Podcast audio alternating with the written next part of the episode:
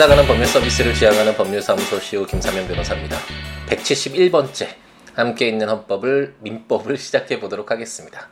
요즘에 이제 월요일은 함께 있는 헌법, 수요일은 함께 있는 형법, 그리고 민법을 함께 금요일에 함께 있는 민법을 이제 팟캐스트 하다 보니까 좀 정신이 없네 지금 어떤 법을 하는지 가끔가다 아, 이제 진행을 하면서 예, 조금씩 헷갈리는 그런 경향이 있는 것 같습니다.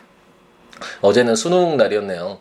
어, 항상 수능 날이 되면 이렇게 추웠던 것 같은데 어제는 어, 날씨가 그리 춥지 않고 아, 좋았기 때문에 그래도 우리 학생들이 예, 그렇게 춥지 않은 날씨에서 시험을 치를 수 있지 않았나라는 그런 생각을 해보고 예, 모두 시험을 본 모든 응시생들 원하는 결과 얻었으면 하는 희망을 가져봅니다.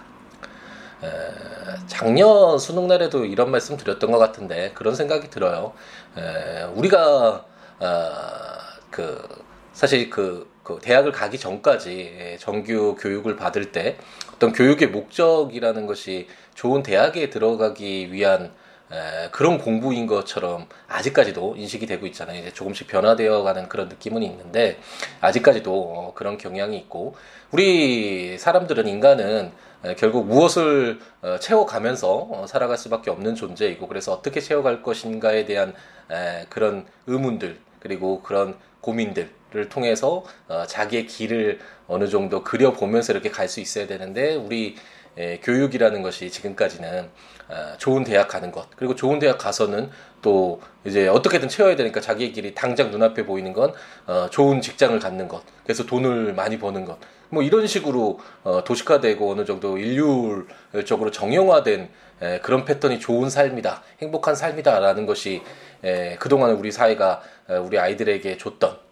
그런 어떤 인생관, 교육관이 아니었나라는 그런 생각이 들고 하지만 우리가 이제 어른이 돼서 살펴보면 되돌아보면 에, 정말 고등학교, 중학교, 초등학교, 중학교, 고등학교 시절이 에, 그리고 좋은 대학 가는 것이 에, 삶의 모든 것이 아니라는 거, 모든 것이라고 얘기할 수도 없을 정도로 정말 많은 삶이 우리 앞에 남아 있고 힘든 경우도 많고 어려움도 많이 닥치게 되고 그랬을 때 우리가 어, 배웠던 그런 교육만으로 딱딱 도식적으로 답을 이끌어내는 것이 어, 힘든 것이 우리의 삶이라는 것을 에, 우리가 많이 예, 이제 알고 있기 때문에 우리 아이들은 단순히 어떤 하나의 지점, 하나의 목적을 향해서 가는 것이 아니라 이 긴 인생, 에, 자기의 삶을 채워가는 에, 그 정말 긴 여정을 어떻게 방향지어서 어떻게 올바르게 에, 바르게 에, 그리고 힘내서 어, 포기하지 않고 걸어갈 수 있는 에, 그런 역량을 키워줄 것인가 아, 그런 부분에서 우리가 이제 좀 더 시각을 돌려봐야 되지 않을까. 라는 그런 생각이 들고 앞으로 교육은 그런 식으로 진행이 되겠죠.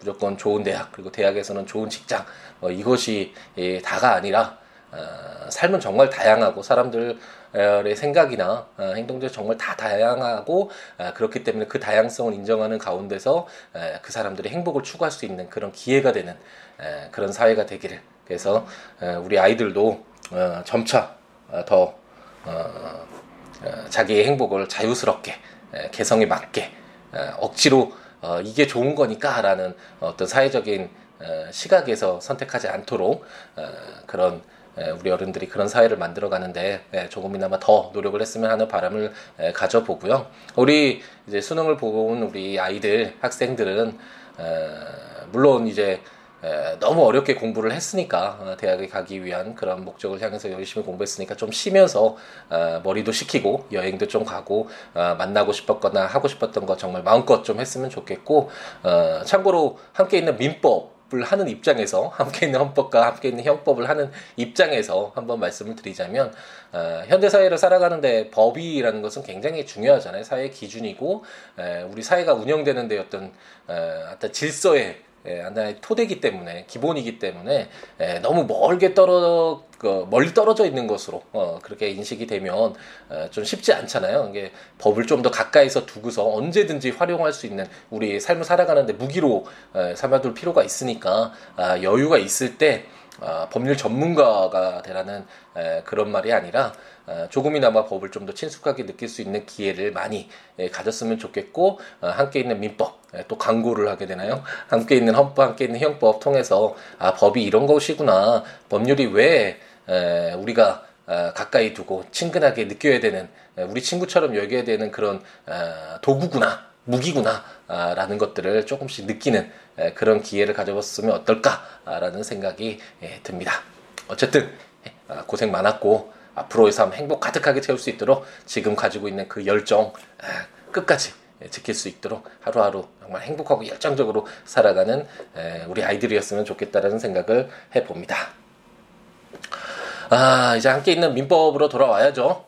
돌아와서 어, 제가 뭐 수능 얘기를 하다 보니까 또 공부 얘기를 하는데 어떤 우리가 지금 환매를 공부하고 있다라고 해서 아, 환매는 이렇다 뭐 며칠간이다 이런 구체적인 내용을 어, 아는 것도 중요하지만 아, 그렇게 공부하기보다는 전체적인 시각에서 내가 지금 어디에 뭐 서 있는지 어디를 공부하고 있는지를 파악을 하고 어, 어떻게 공부하고 내가 얻어야 될 지식이 어떤 건지를 에, 먼저, 사전적으로 어, 확인한 뒤에 구체적인 내용을 채워가는 것이 필요하다는 설명을 에, 수차례 드렸었죠. 그래야지 시간도 덜 걸리고 어, 확실히 내 것이 될 수 있는 에, 몸에 체화되는 공부가 될 수 있으니까 앞으로도 항상 공부하실 때그 대상 하나하나 그 어, 지역적인 그 구체적인 정보나 지식 그것에 국한되는 것이 아니라 전체적인 시작, 시각에서 어, 내가 얻어야 돼 얻고 싶은 얻어야 되고 얻고 싶은 지식이 무엇인지 어떤 정보를 어, 내가 내 것으로 하고 그리고 내가 기억해야 될 것이 어떤 것인지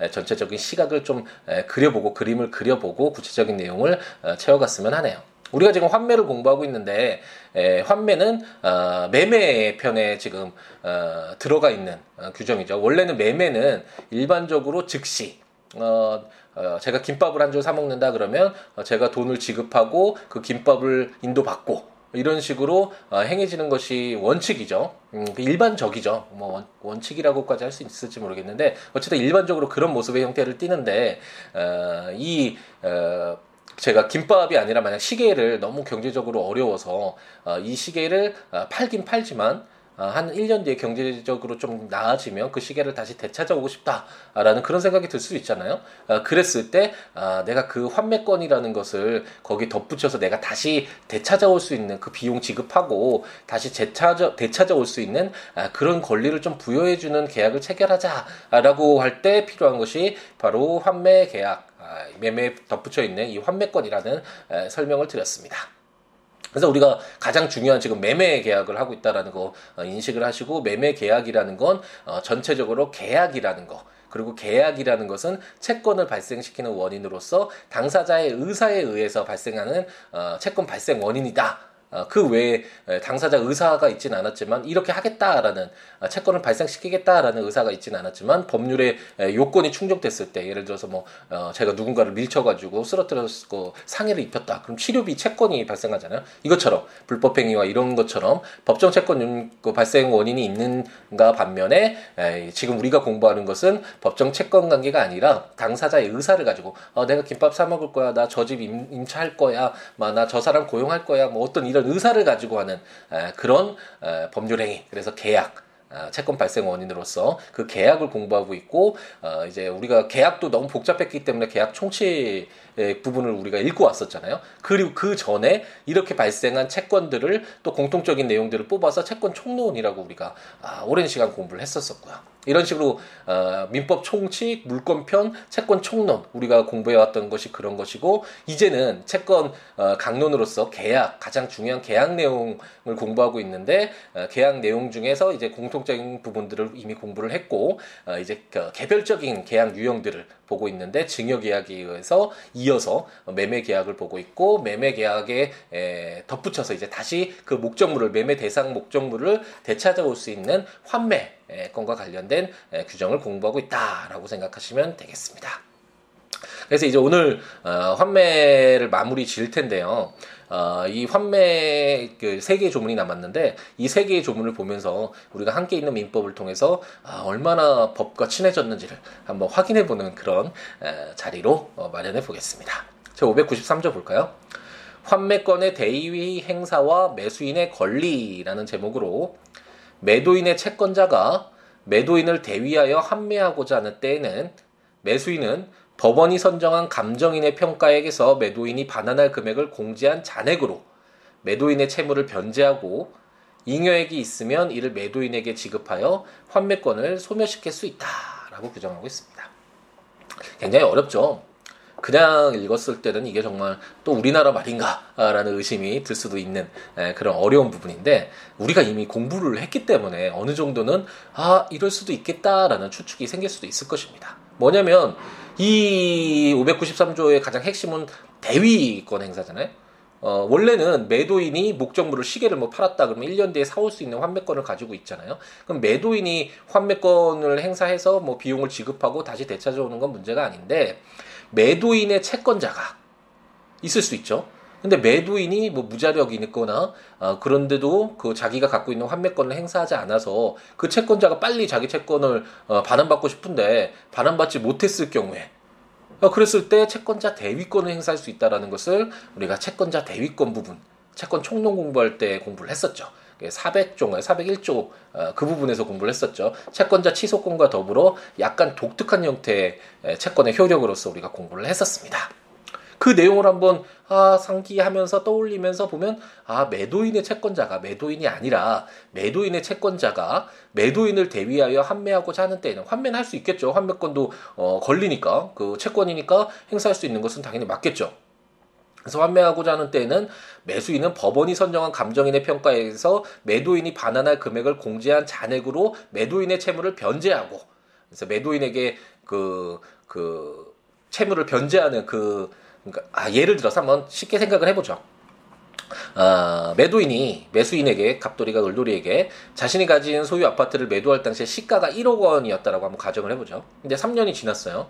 그래서 환매권을 이제 매도인도 어, 할수 있는데 매도인의 매도인이 권리 행사를 하지 않았고, 않고 있기 때문에 매도인의 채권자가 환매권을 이제 대위 행사하려고 할 때 보니까 감정에 의한 평가액이 1억 5천만 원이었다라고 한번 해보죠. 그랬을 때 원칙적으로는 환매권을 행사할 수 있게 해주는 게 맞겠죠. 그런데 매도인이 환매권을 행사하는 것과 매도인의 채권자가 환매권을 행사하는 건 좀 다르잖아요. 그 매도인의 채권자가 행사토록 하는 것보다는 어 지금 매수인이 그 못 해당 목적물 그 아파트를 이제 매수해서 잘 사용하고 있는데 그 환매권 때문에 또 다시 그 건물 아파트를 되돌려 줘야 된다면 어, 매수인이 좀 억울할 수 있잖아요. 좀 안타깝잖아요. 억울하다기보다는 환매권이 있으니까 뭐 억울한 건 아니지만 어 이런 경우에는 매수인에게 뭔가 그 음, 그 아파트를 계속 살 수 있게끔 하는 기회를 제공해 주자라는 취지에서 500 어, 지금 93조가 규정되어 있는 것이고 그렇기 때문에 감정평가액이 1억 5천만 원에서 이득이긴 하지만 뭔가 어, 매수인에게 보호하기 위한 규정이니까 매수인이 어, 이득을 취하는 것보다는 원만하게 조율을 해야 되잖아요. 그렇기 때문에 매수인은 매도인의 채권자에게 에, 5천만 원 지급하고 그 환매권을 이제 소멸시킬 수 있다라고 규정을 하고 있는 것입니다. 이해가 되시나요? 어, 매수인은 법원이 선정한 감정인의 평가액에서 이게 1억 5천만 원이죠. 매도인이 반환할 금액을 공제한 잔액으로 1억이잖아요. 그걸 공제한 잔액은 5천만 원이죠. 그 공제한 잔액으로 매도인의 채무를 변제하고 그래서 그 5천만 원을 변제해서 매도인의 채권자에 대한 그 채무를 아, 변제를 하고 환매권을 소멸시킬 수 있다라고 규정하고 있습니다. 그래서 여기서 잉여액이 있으면 이를 매도인에게 지급하라는데 그 어, 매도인의 채권이 채권자의 채권이 매도인의 채권자의 채권이 3천만 원이었다. 그렇게 가정을 하면 5천만 원이면 딱 떨어져서 1억 이거 공제하고 어, 5천만 원 딱 변제하고 이렇게 하면 딱 편할 텐데 어, 만약 3천만 원이었다. 그러면 2천만 원이 남잖아요. 그랬을 때 그 2천만 원 누가 가질 것인가 가 문제될 수 있는데 에, 환매권 행사하면 원래 매도인이 그 아파트 가져가서 1억 5천만 원의 에, 그 가치를 취득하는 것이 맞기 때문에 그 2천만 원은 매도인에게 지급해서 매도인의 채권자는 아니죠 이미 3천만 원 가져갔으니까 그래서 매도인에게 지급해서 환매권을 소멸시킬 수 있다라는 규정이었습니다. 제 594조 볼까요? 환매 실행 제1항 매도인은 기간 내에 대금과 매매 비용을 매수인에게 제공하지 아니하면 환매할 권리를 잃는다. 제2항 매수인이나 전득자가 목적물에 대하여 비용을 지출한 때에는 매도인은 제203조의 규정에 의하여 이를 상환하여야 한다. 그러나 유익비에 대하여는 법원은 매도인의 청구에 의하여 상당한 상환 기간을 허용할 수 있다. 이것도 그냥 보면 정말 어렵겠죠. 하지만 우리가 203조도 이미 공부를 했습니다. 203조는 어디서 나왔죠? 어, 우리가 물건 어, 우리가 지금 공부하고 있는 것은 채권이지만 채권은 어떤 특정인에게 특정한 급부를 요구할 수 있는 그래서 제가 김밥을 산다면 그 김밥을 얻을 수 있는 김밥을 달라고 그 김밥 아줌 파는 아주머니에게 달라고 요구할 수 있는 권리가 채권인데 그에 반해서 물건은 물건 뭐 시계에 대한 권리 예, 가장 대표적으로는 소유권이잖아요. 그 내가 이 시계를 마음대로 사용할 수 있고 처분도 할 수 있고 어, 수익을 얻을 수도 있고 누구한테 빌려줘서 이런 식으로 이런 소유권과 같은 아, 이런 물건에 대한 권리가 물건인데 그 물건 중에서 제일 처음 나왔던 게 소유권 전에 점유권이라는 게 나왔죠. 물건을 사실상 지배하는 권리. 지배하고 있기 때문에 인정되는 권리가 바로 점유권이고 만약 점유권을 통해서 점유를 하고 있는데 그 목적물에 뭐 비용을 투자해서 가치가 증가했거나 아니면 그 현상을 유지하는데 꼭 필요비를 지출했다 이런 식으로 됐을 때 그 원래 소유자가 그 점유권자한테 목적물을 가져갈 때그그 가치가 늘어난 부분은 되돌려 줘야 되잖아요. 그게 바로 203조 규정이었습니다. 이제 이걸 떠올리게 되니까 아 이것도 이해가 되죠. 뭐 1항은 당연히 어, 매도인은 그 환매 기간 내에 대금과 매매 비용 어, 제공해야지만 환매권을 실현을 시킬 수 있고 없으면 환매권 어, 잃게 되는 건 뭐 당연하겠죠. 그래서 1항은 그냥 이해될 수 있는데 2항에서 매수인이나 전득자 그러니까 그 아파트 아까 얘기했던 갑돌이가 을돌이에게 팔았을 때 을돌이가 그 아파트를 또 제3자인 병돌이에게도 팔 수도 있잖아요. 그래서 병돌이가 팔았더라도 어 이제 등기를 해야 그 등기를 했겠지 아파트의 경우는 우리가 환매 등기가 있다라는 거 제3자에게 대항하기 위해서 그 내용도 어 지난 시간에 공부를 했고 어쨌든 그랬을 때그 아파트를 어, 사용하면서 거기에 목적물의 가치를 높이는 비용 아니면 뭐 유지 보수하기 위해서 비용을 들 수가 있고 이랬을 때는 점유하다가 그 점유물을 되돌려 주는 거랄까 어, 동일한 거 유사한 형태의 모습이잖아요. 그렇기 때문에 그랬을 때는 필요비를 지급해야 된다. 유익비도 지급해야 되는데 유익비는 금액이 좀 클 수가 있으니까 그럴 때는 아, 상당한 그 기간을 나눠서 어, 허용할 수가 지급하게끔 할 수 있다라는 규정이 바로 제 594조였습니다. 굉장히 우리 뿌듯하지 않나요? 어, 저와 함께 지금 2년 6개월 정도 된 것 같은데 어, 2년 6개월 동안 함께 있는 민법 해오셨던 분들은 아 지겹기도 하고 이거 맨날 들어야 되나 맨날 이런 생각도 드시기도 했었겠지만 아, 그래도 이런 조문들을 읽으면 아, 조금 예전에 처음 어, 읽었을 때 이게 에, 정말 어떤 언어인지 몰랐던 그런 막막함에서 벗어나서 이제 서로 연결이 좀 되는 듯한 에, 그런 느낌이 들지 않을까라는 아, 희망을 한번 가져봅니다. 595조 한번 볼까요? 공유 지분의 환매라는 제목으로 공유자의 1인이 환매할 권리를 보유하고 그 지분을 매도한 후 그 목적물이나 분할이나 경매가 있는 때에는 매도인은 매수인이 받은 또는 받을 부분이나 대금에 대하여 환매권을 행사할 수 있다. 그러나 매도인에게 통지하지 아니한 매수인은 그 분할이나 경매로서 매도인에게 대항하지 못한다라고 규정하고 있습니다. 또 굉장히 어렵죠. 이게 무슨 말이냐라는 생각이 들 텐데 우리 또 공유 부분을 공부를 했잖아요 물건에서 어, 물건 편 중에서 소유권 그리고 소유권이 물론 그 물건에 대해서 한 사람만 권리자인 경우가 아, 뭐 더 많을 수 있는데 뭐 비용이 너무 처음에 많이 들다거나 이런 식으로 해서 여러 사람이 그 물건에 대한 소유권자일 수 있잖아요. 그랬을 때 공유, 합유, 어, 총유 이런 식으로 에, 공동 소유의 형태 그 공부했던 거 혹시 기억이 나실지 모르겠네. 이건 뭐 거의 한 1년 넘게 어, 전에 1년 전에 했던 그런 내용일 것 같은데 어쨌든 이런 내용을 알고 보면 아 뭐 환매권도 걸리니까 어, 당연히 그리고 공유자는 자신의 공유 지분을 마음대로 처분할 수 있다라고 말씀을 드렸죠. 그래서 어, 환매 그 자기의 지분 어, 매도할 수 있겠네. 아 그러니까 공유자 1인이 환매할 권리를 보류하고 그 지분을 매도한 후 어, 당연히 할 수 있겠구나. 근데 그 지분을 어, 매도하는데 환매권을 당연히 지금 매매와 마찬가지니까 어, 거기에 에, 환매권이 에, 같이 있었구나라고 생각될 수 있겠죠. 근데 그 이후에 예, 그 목적물이 분할이나 경매가 있었다고 한번 가정을 해보죠. 그래서 우리가 그 공유 공, 어, 부를 할 때 공유물 분할이나 이런 내용들 공부를 했었잖아요. 굉장히 좀 어, 기억이 희미해지셨을 텐데 한번 궁금하신 점 분들은 에, 소유권 그리고 에, 공동 소유, 어, 공유 부분 이런 식으로 한번 다시 되돌아가서 공부해 보시는 것도 재밌을 것 같네요.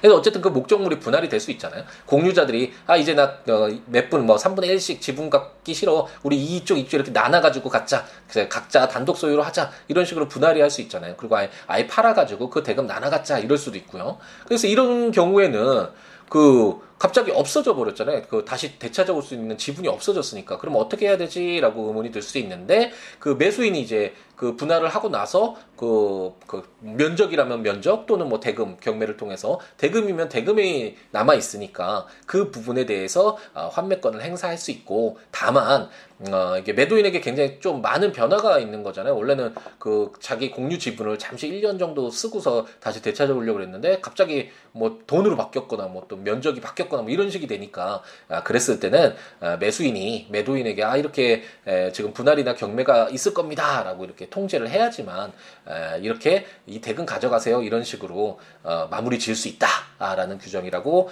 어, 생각하시면 되겠습니다. 공유 부분은 굉장히 어렵죠. 저도 지금 어, 두 건, 세 건을 하고 있나요? 지금 공유물 분할과 관련된 에, 사건을 담당하고 있는데 에, 말처럼 그렇게 쉬운 것은 아닌 것 같아요. 예, 아무래도 그 해당 목적물의 이해관계가 어, 여러 명이 얽혀 있으니까 1대1도 쉽지 않은데 여러 명이 들어오면 법률관계가 복잡해진다고 제가 설명을 드렸었죠. 그래서 쉽지 않은 에, 그런 부분인 것 같습니다.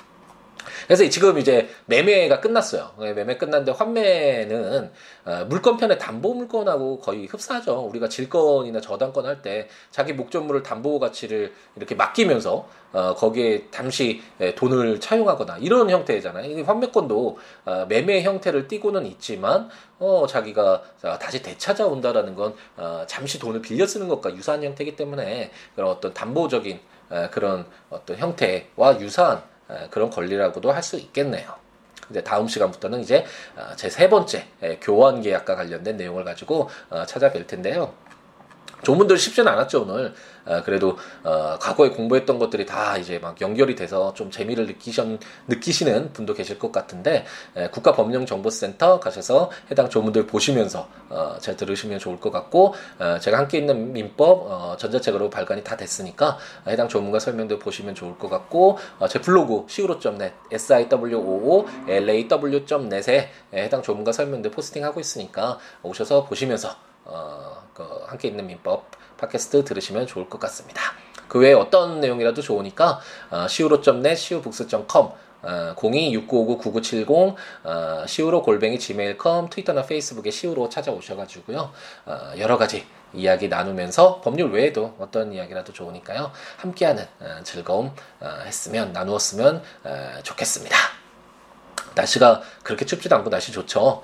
한번 어, 이번 주말 아, 또 이번 주말은 어, 뭐 야외에 나가기보다는 또 다른 좀 우리에게 중요한 일이 있죠. 뭐 지난 시간에 많이 말씀을 드렸으니까 여기서 잠 에, 멈추도록 하고 에, 이제 금요일 에, 하루 행복하게 채우시고 이제 주말도 아, 정말 의미 있는 시간이 될 수 있었으면 하는 바람을 가져봅니다. 항상 열심히 그리고 행복하기 위해서 노력하는 우리였으면 좋겠네요. 다음 시간에 교환 계약으로 찾아뵙겠습니다. 감사합니다.